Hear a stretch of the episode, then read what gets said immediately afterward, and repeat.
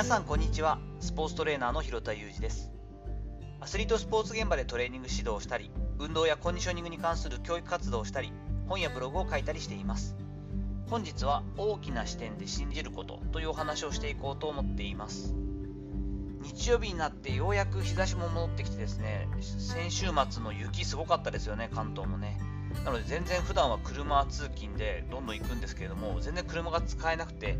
でまあスレッドタイヤとか履いてももうちょっと私の運転テクニックではもう雪の中の車の運転特に高速なんてはもうちょっと怖くてできないので電車移動電車移動でなかなか大変な日々でしたがようやくね昨日今日ぐらいからちょっと気をつけながらですが運転ができるようになってきてよかったなと思っています。皆さんも体調など崩してないかなという感じはしますけれどもオミクロン株の影響によって新型コロナウイルスがまたすごい勢いで感染してますよね。もう今は私も来週15日1月15日に所属チームの開幕戦を迎えるということもありますし何しろ来週15日16日は大学共通テストの実施日でもありますよね。我が家には高校3年生18歳の長女がいますので1年間の努力が成果が試されるその日に向けてですね家庭内感染があってしまうと大変なので私ももう本当に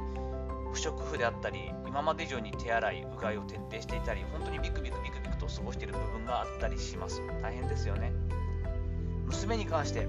大学共通テストというところが、まあ、一次試験というかですね国公立を目指しているものですから希望大学には正直ちょっと厳しい部分が大きいんですね。なかなかこう判定で B とか C とかが簡単に出るところではないので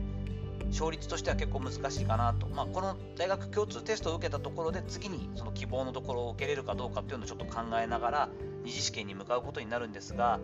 やはりこうプレッシャーをかけたくないという反面ですね子供の頑張ってきた希望が叶ってほしいという気持ちもありますから妻ともどもですねもういよいよ1週間ということになりましたから緊張感もあってどういうふうに子供と接したらいいかなんていうところも親も結構複雑というかですね緊張したりしている部分もあります。ただね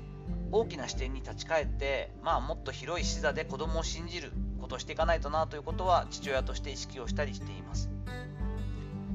2003年生まれの彼女たち世代私の長女の世代はですね平均寿命が間違いなく100歳を超える世代になっていくのでまさに100年ライフの子供たちですよね。そうすると彼女が今大変ですけれども挑んでいる大学受験大学で学んでいくということに関して言うと人生の前半戦のさらに前半の章100年人生とすると5分の1のところで戦いを挑んでいるわけなのでいい大学に行く価値であったり20歳までの競争社会の優位性というのは間違いなく下がってきていますよね。私たちの時代の時の価値観で物事を判断しがちなものですからそこは気をつけてそういうことをしないようにしています。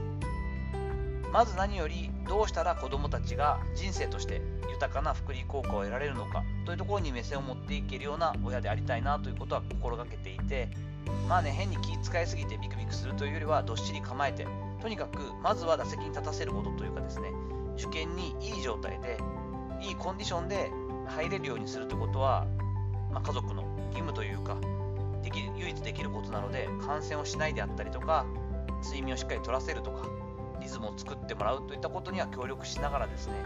とはいえ1月15、16日が国公立希望の子にとってはまず第一関門ではありますがその後二次試験もありますし当然共通テストを受けて国公立を狙っている子どもたちであってもですね私学の方の、えー、抑えであったりとかチャレンジ校であったりとかっていう一般受験もしたりしますし共通テストを使った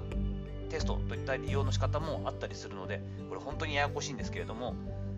ま長くなってくると3月頭までなので、ここから1ヶ月半の長丁場の受験勝負になってきたりします。まずは体調管理をしっかりしてもらって、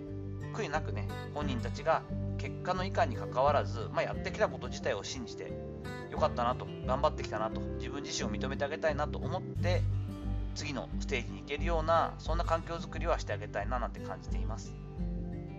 さて、いかがだったでしょうか本日日曜日ということでですね、まあ、気になる我が子の大学受験目前ということでですね、まあ、大きな視点で信じることといったお話をさせていただきました。